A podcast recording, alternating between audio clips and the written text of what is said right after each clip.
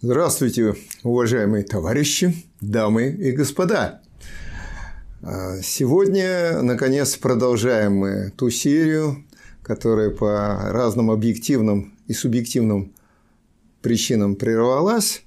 И я бы хотел посвятить нашу вот, нынешнюю встречу такой э, любопытной проблеме, которая ну, на экранах телевизорах и даже в интернете не очень-то и освещается, но которая, на мой взгляд, является архиважной в плане и миропонимания, и политики, и экономики, и э, проблемы смысла человеческой жизни.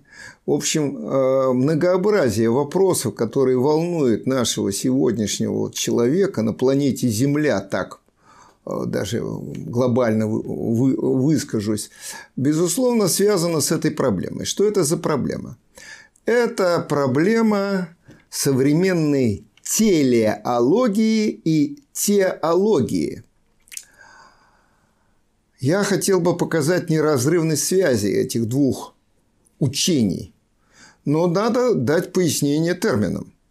Вот термин теология, я думаю, не вызывает у наших зрителей какого-то недоумения. Теос – Бог, теология – дословный перевод богословия.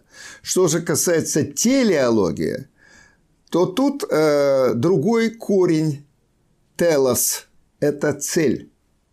Цель. А, и здесь, конечно, телеология, дословный как бы перевод – это учение о целеполагании.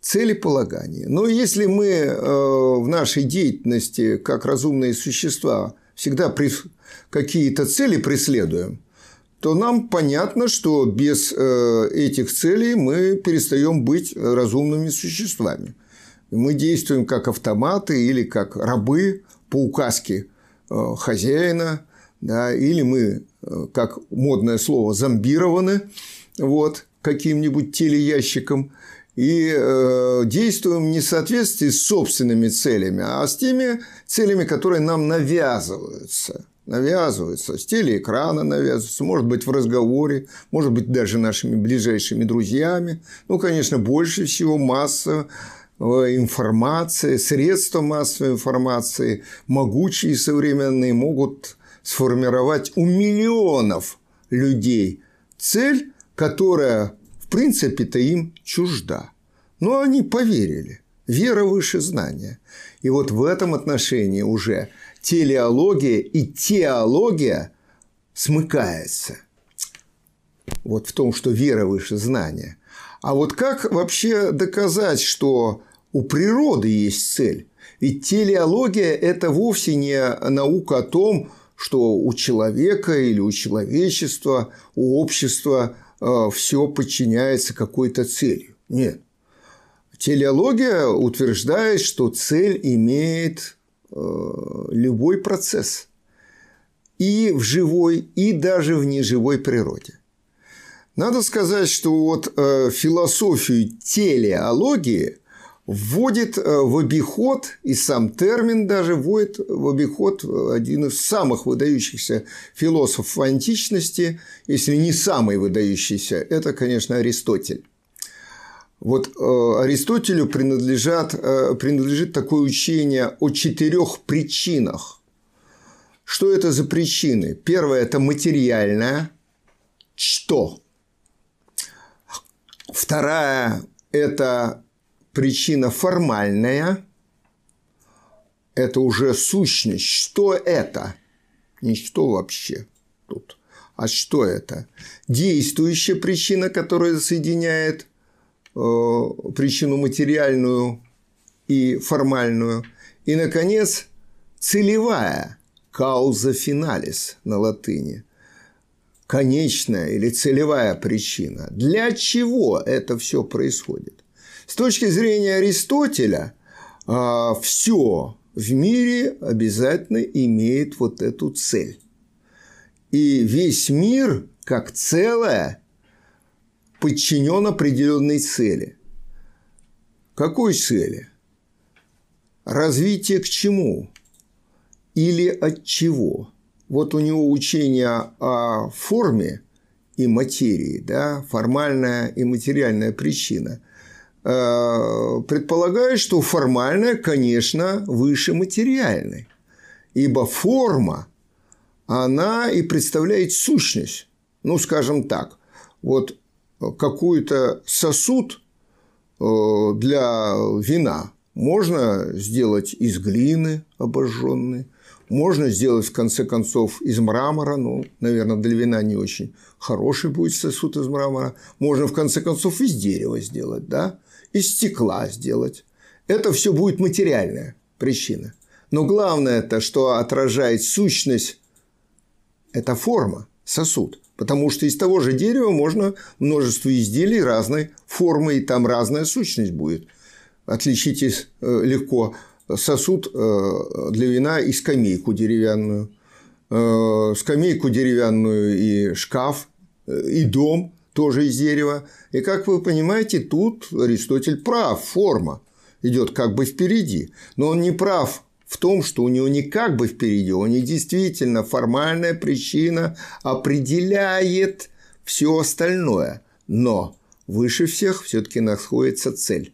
Для чего происходит, э, происходят эти изменения? Вот главное что. И вот с легкой руки Аристотеля, авторитет Аристотеля вплоть до нового времени в Европе был непререкаем.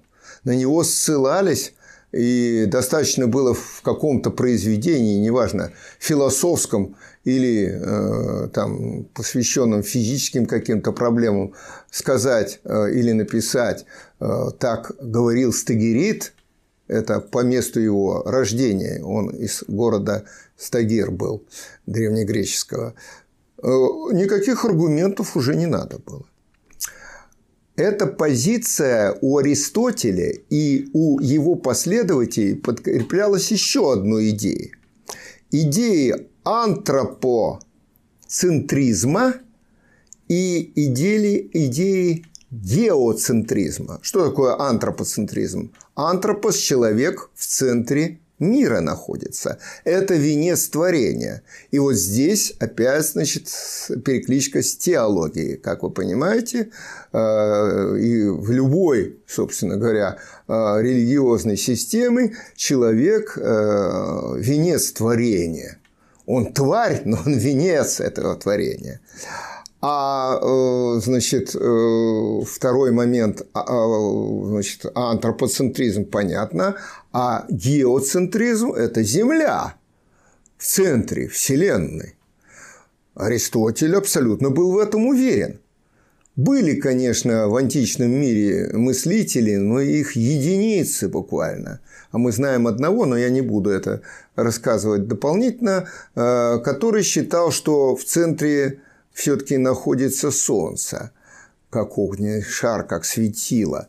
А все планеты, включая Землю, обращаются вокруг Солнца. Но это настолько противоречило совершенно очевидному, каждый день наблюдаемому обращению Солнца вокруг Земли, что с негодованием отметалось на протяжении многих веков вплоть до Коперника.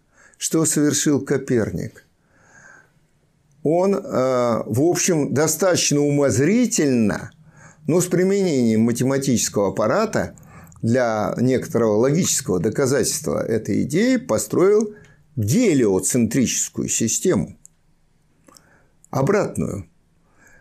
И заметьте, что он э, побоялся ее обнародовать, потому что вот опять вспоминаем о теологии – для теологии геоцентрическая система э, была куда как более, так сказать, весомым аргументом в пользу э, всей э, картины сотворения мироздания Богом и всей последующей жизни на Земле человека, развития, смысла вообще бытия человека. Безусловно, тут антроп антропоцентризм очень был связан тесно а, вот с этим геоцентризмом.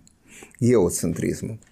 Ну и вот э, заметьте, что а, математически и логически обосновал геоцентризм то, во что верили миллионы людей, конечно, и до него, задолго до него, это Птолемей.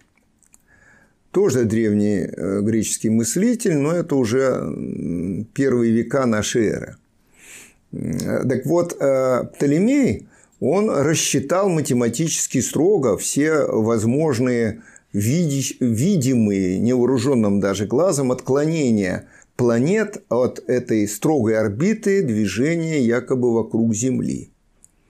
Вот. И обосновал это эпициклами. Я в это не буду сейчас входить, потому что требует еще отдельной лекции с демонстрацией слайдов.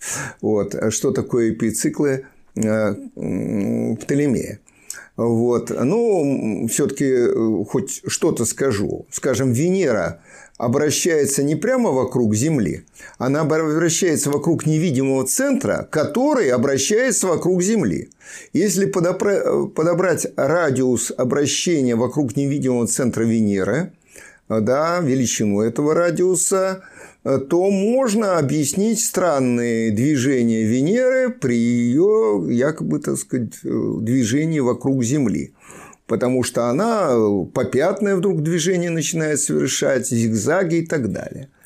То же самое, кстати, совершает и Солнце. Но с Солнцем тяжелее работать, да, потому что можно зрение повредить, если долго смотреть и видеть. Так вот, такими эпициклами Э, э, Птолемей очень логично и математически точно э, объяснил вот все странности этой видимого движения планеты, Солнца вокруг якобы Земли. И это достаточно было, вот логичность, это критерий научности, но, увы, не истинности – и это достаточно было убедительным аргументом в пользу геоцентрической системы не только для слепо верующих, но для настоящих ученых. Они были убеждены, они получили аргументы, и вплоть до Коперника, это полтора тысячелетия с гаком, да, э, вот никто и не сомневался в геоцентрической системе. Но заметьте, а, э, что Коперник-то получил, вот, э, и получили мы от Коперника в этой гелио уже центрической системе, а, вот э, потерпел крах наш мир. Этот геоцентризм был развенчан.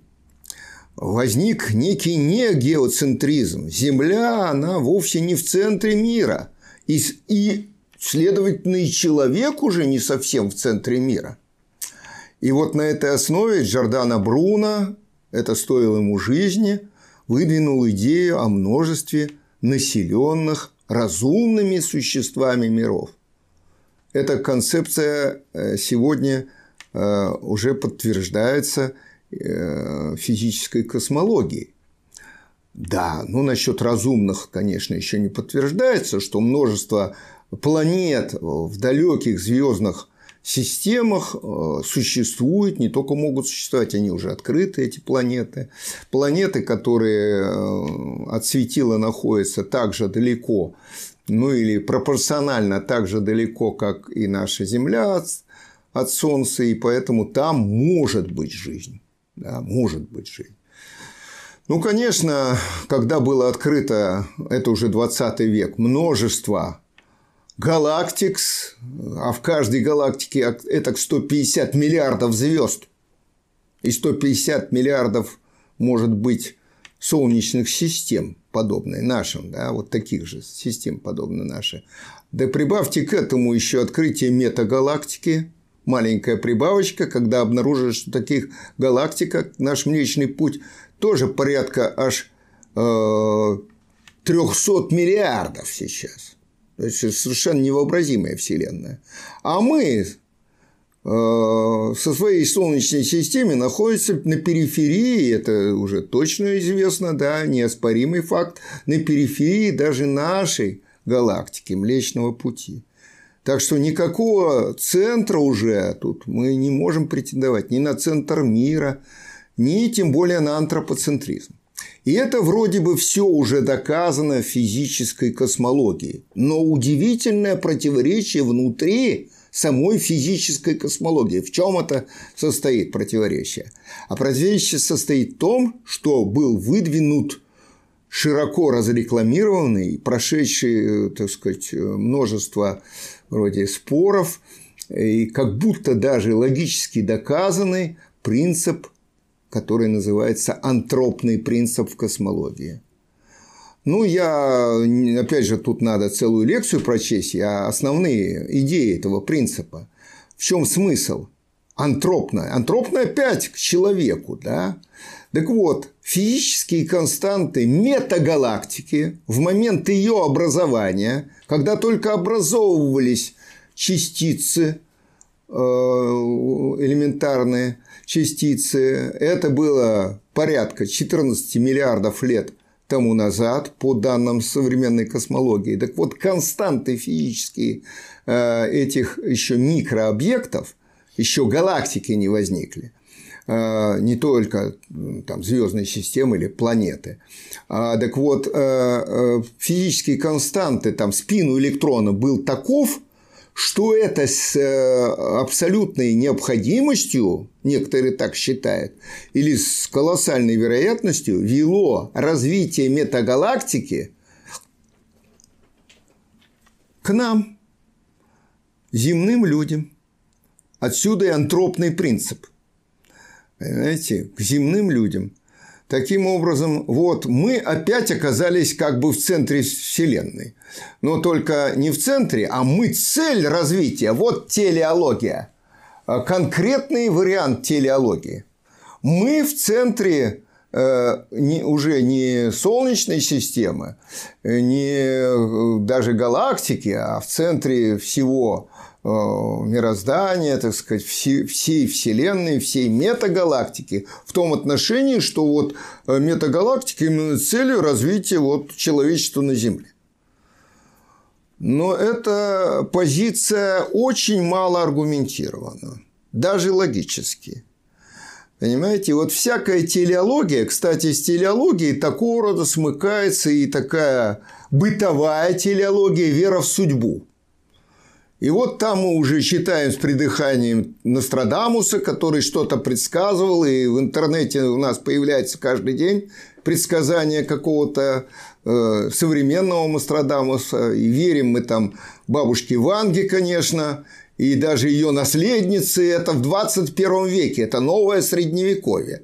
Абсолютно. Это чистой воды вера и суеверие, безусловно. Никакой аргументации там нет и, в общем-то, и быть не может, научный. Вот. Понятное дело, что это тоже вариант телеологии, вера в судьбу. Вот э, ты имеешь какую-то цель в своем развитии, она заложена, это твоя судьба, и от судьбы, как в народе говорят, не уйдешь. Вот. Понятно, что это смыкается с теологией, потому что опять человек возвращен в центр уже теперь Вселенной, он становится опять венцом творения. Ну, правда, не все сторонники антропного принципа утверждают, что там какое-то сверхъестественное существо э, или сущность без существования, тогда не существо, Бог, вот за э, эту цель э, как бы закладывает в мир и потом ревностно следит за выполнением этой целью сначала не живой, а потом живой природы. Вот. В общем-то, это напоминает схематику, но тут я боюсь уклониться в сторону э, вот развития абсолютной идеи Гегеля. Георга Вильгельма Фридриха Гегеля, одного из величайших философов нового времени. Напоминаю вам, конечно, создателя прежде всего диалектического метода – рассмотрения и познания всего, ну и действия, конечно, диалектического.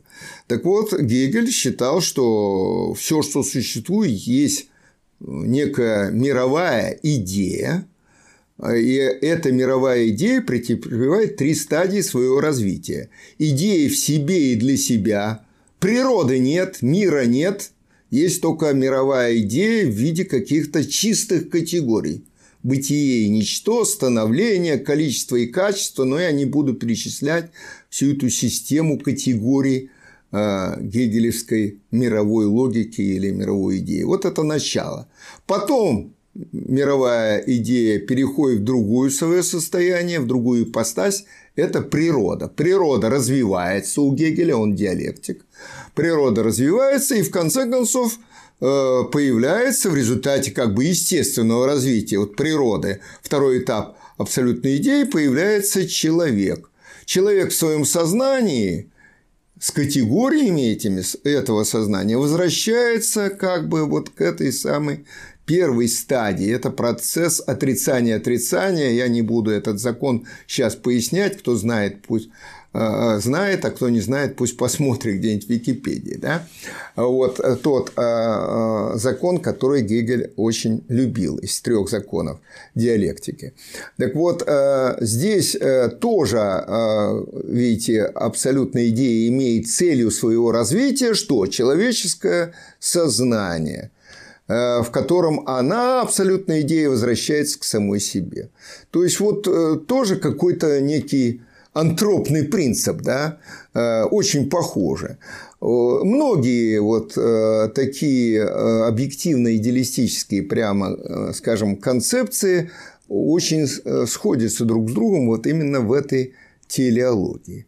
Но удивительным образом, как в современной физической космологии сходятся два противоположных момента. Не геоцентризм, то есть отрицание, что Земля в центре мира, э, и что человек вроде тоже в центре мира, вот с этим антропным принципом, который возвращает человека в состояние высшего э, уровня венца творения. Вот чем дело. Ну а да, вот в чем дело, а почему это так, почему это так нравится.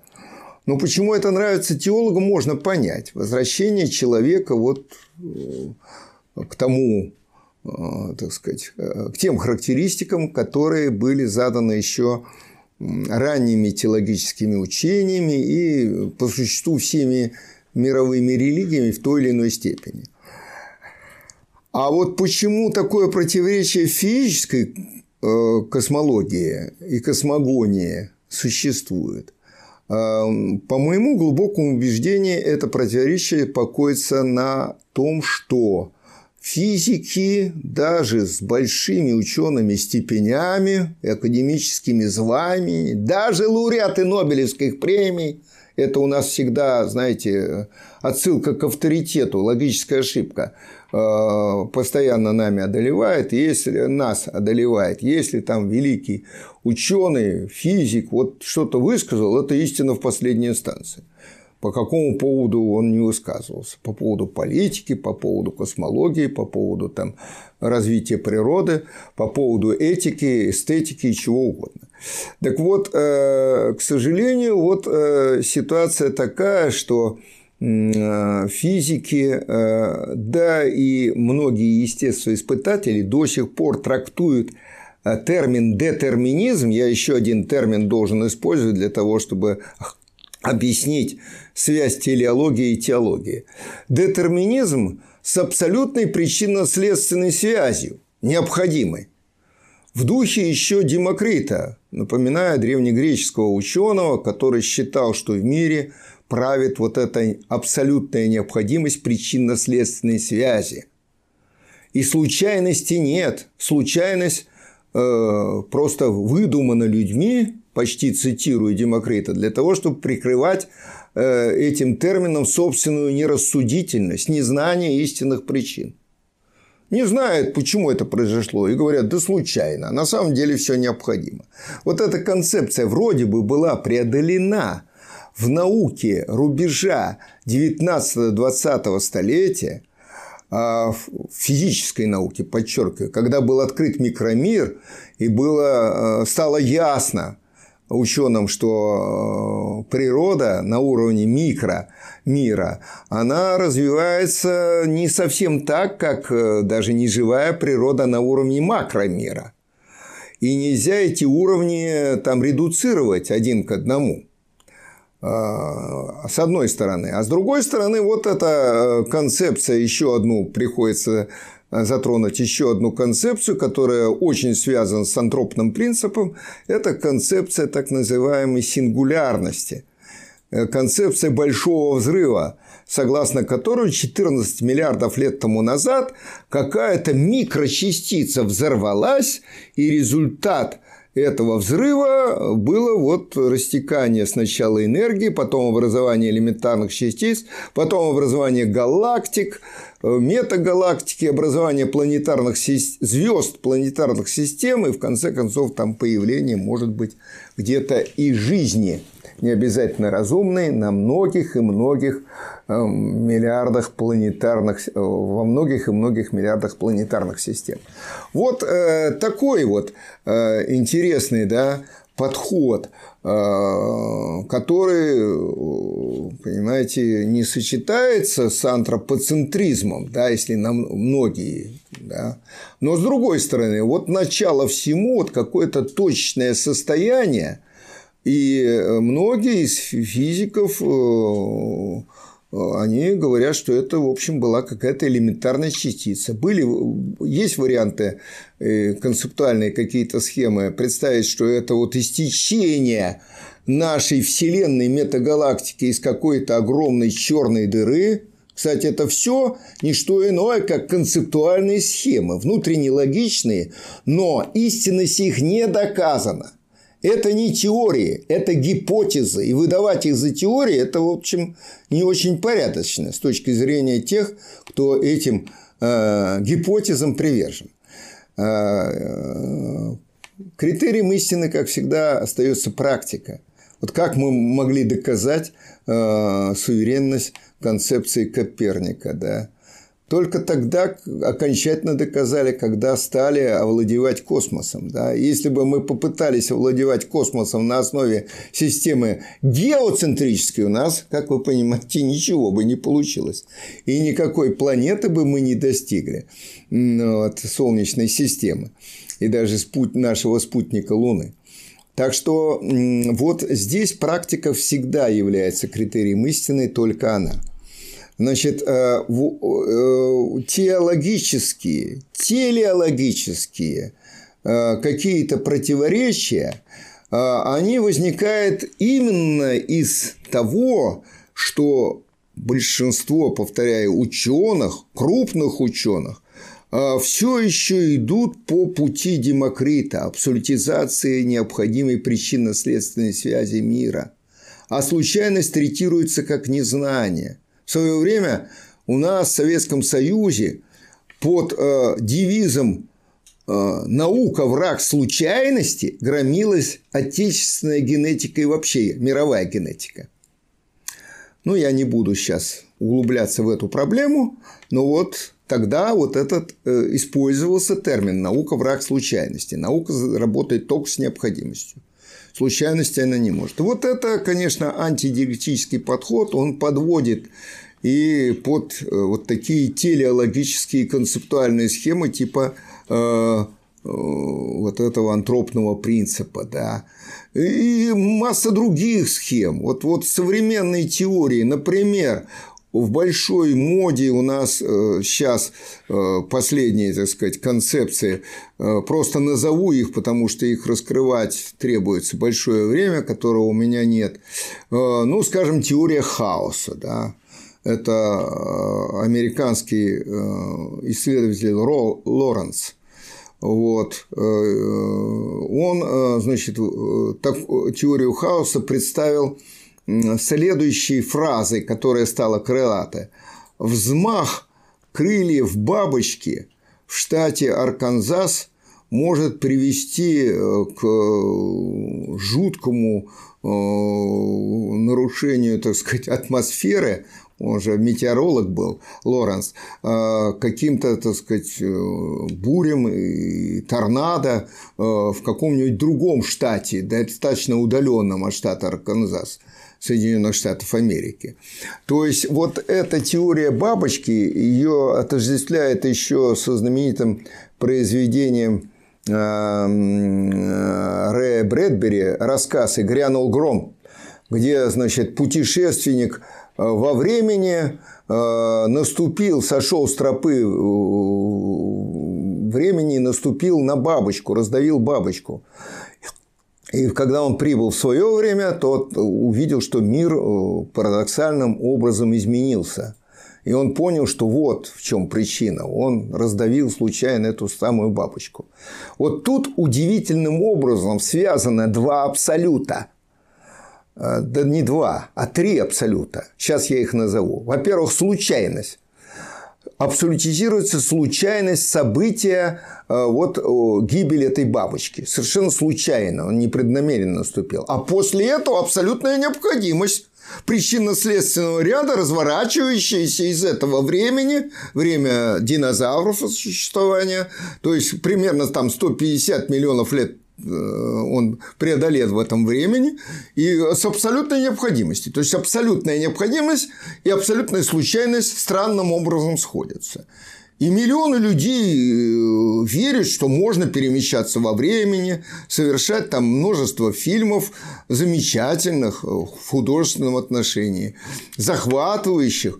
Э, появилось по этому поводу, по поводу путешествий во времени, там, знаете, я уж не буду их перечислять, зрители достаточно хорошо их знают, да? Но, увы, еще тут абсолют такой. Нет времени, не в чем перемещаться. Время как таковое не существует. И теория относительности Альберта Эйнштейна это окончательно доказала. А, вот что он писал, сам Альберт Эйнштейн писал э, в своей первой еще работе специальной теории относительности 1905 года. Эта работа называлась «К электродинамике движущихся тел». Читатели в интернете могут ее найти и почитать. Она достаточно популярно написана. А в конце он делает такой вывод. Эйнштейн. Что относительно в теории относительности? Вопрос. Так вот, он э, пишет так. Раньше считали, что если бы все материальные объекты Вселенной в какой-то момент исчезли бы вдруг, то пространство и время осталось бы, как абсолютное пространство, абсолютное вместилище. Кстати, Демокрит этого тоже разделял эту точку зрения.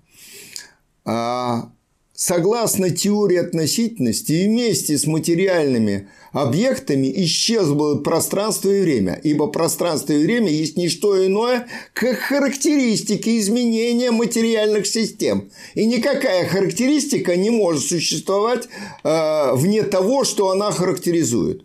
Не может существовать белизна без белых предметов, сама по себе белизна. Хотя вот Платон, родоначальник объективного идеализма, считал, что может мир этих абсолютных идей. Вот тут, видите, мы перемещаемся от э, антидиалектического абсолютиза... Антидиалектической абсолютизации пространства, времени, необходимости и случайности на проблемы телеологии, теологии, которые тоже покоятся на этих всех абсолютизациях. Все антиномии Канта – которого сейчас опять поднимает на щит э, мои коллеги-философы, якобы, так сказать, у него много можно чему поучиться. Ошибкам его надо учиться, чтобы не повторять. А ошибки от чего? Вот антиномии. Я не буду говорить о том, что это такое опять, целую лекцию надо читать. Вот все четыре антиномии Канта базируются на абсолютизации с одной стороны, варианты доказательства, да, вот мир абсолютно необходимый, есть это абсолютно необходимое существо, это Бог, или мир случайный, нет Бога, как абсолютно необходимого существа. Что это? Это противопоставление необходимости и случайности. Из этого противопоставления никакой диалектики связи необходимости и случайности, до которой Гегель уже дошел – да, если Кант родоначальник немецкой классической философии, то Гегель вот ее венец. Да? А, так вот, э, он дошел до того, что случайность есть форма бытия необходимого, хотя до этого великий Аристотель дошел за две с половиной тысячи лет до Гегеля. И вот тут я Аристотеля сначала поругал за его телеологию, вот тут можно, конечно, найти много величайших открытий диалектических у Аристотеля, в том числе вот это. самое открытие, что случайность не сама по себе существует, случайность – форма бытия необходимости. Как это понимать, я тоже не буду сейчас рассказывать. Но вот если это понять, Э, и это, в этом убедиться на массе примеров развития из области человеческой жизни, из области э, жизни животных, из области развития неживой природы, в том числе и метагалактики, вот если это понять, то тогда можно э, и понять, в чем основная ошибка телеологии и теологии – который смыкается на антропоцентризме и геоцентризме. Вот, э, уважаемые э, зрители и слушатели, что я хотел рассказать. Я хочу себя вот этим ограничить, этими, да, этим получасом, потому что я накидал много, так сказать, проблем.